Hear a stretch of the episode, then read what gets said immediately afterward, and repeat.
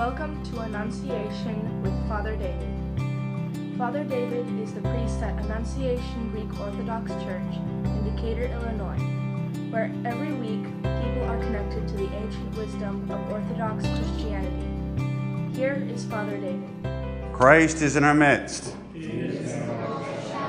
Good morning. Well, today we have an interesting juxtaposition of three different things. First, of course, we are still studying and meditating upon the divine liturgy, and we are focusing upon the prayers that happen after everyone takes communion.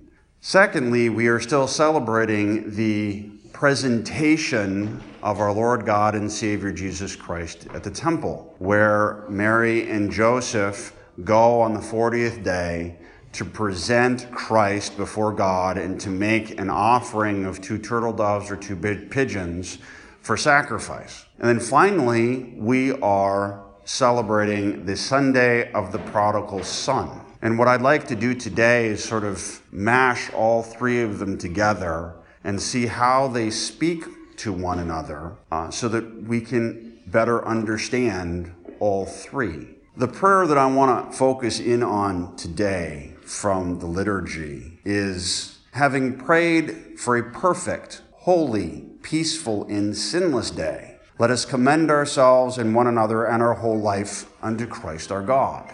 And that seems like a tall order to go out into the world and have a perfect and sinless day.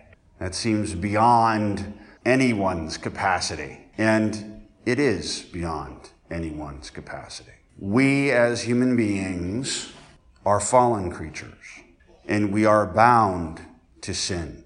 We are bound to be imperfect. And this is why it is impossible for us to enter into the heavenly kingdom on our own. And this is why Christ, when he became a human babe, perfectly obeyed the law.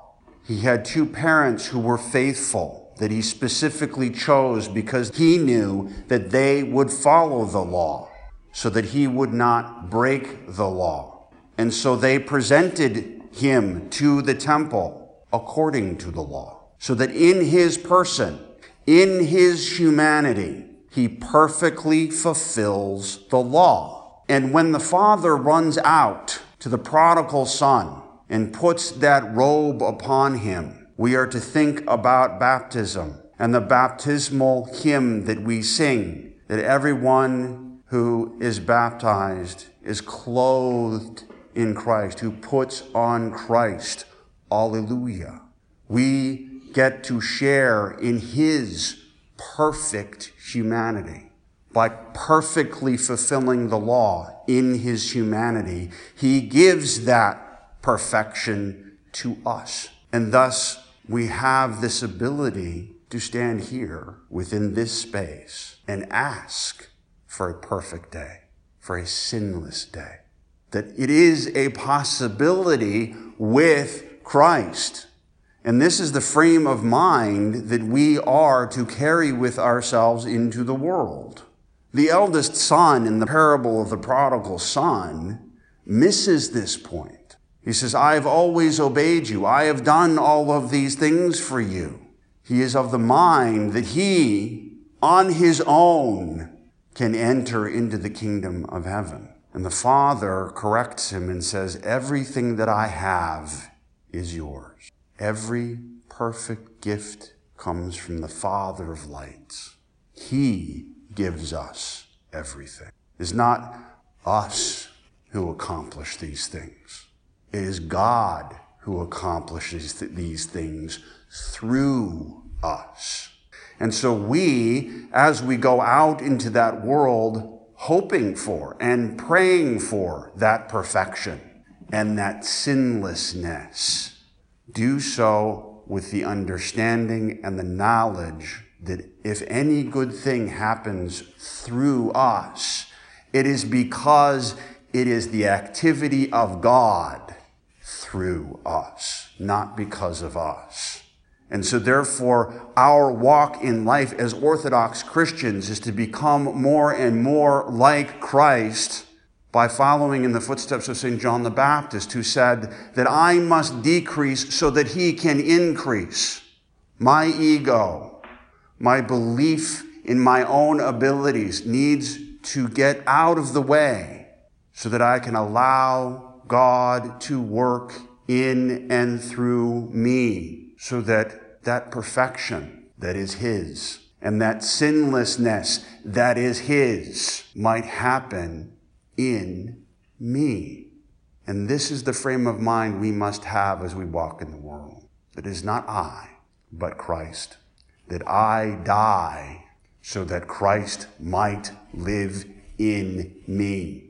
So let us all understand that we are the prodigal, that we stand in mire and muck, and that the world offers us nothing but if with humility we go to our Father who is in heaven, He will come out to greet us.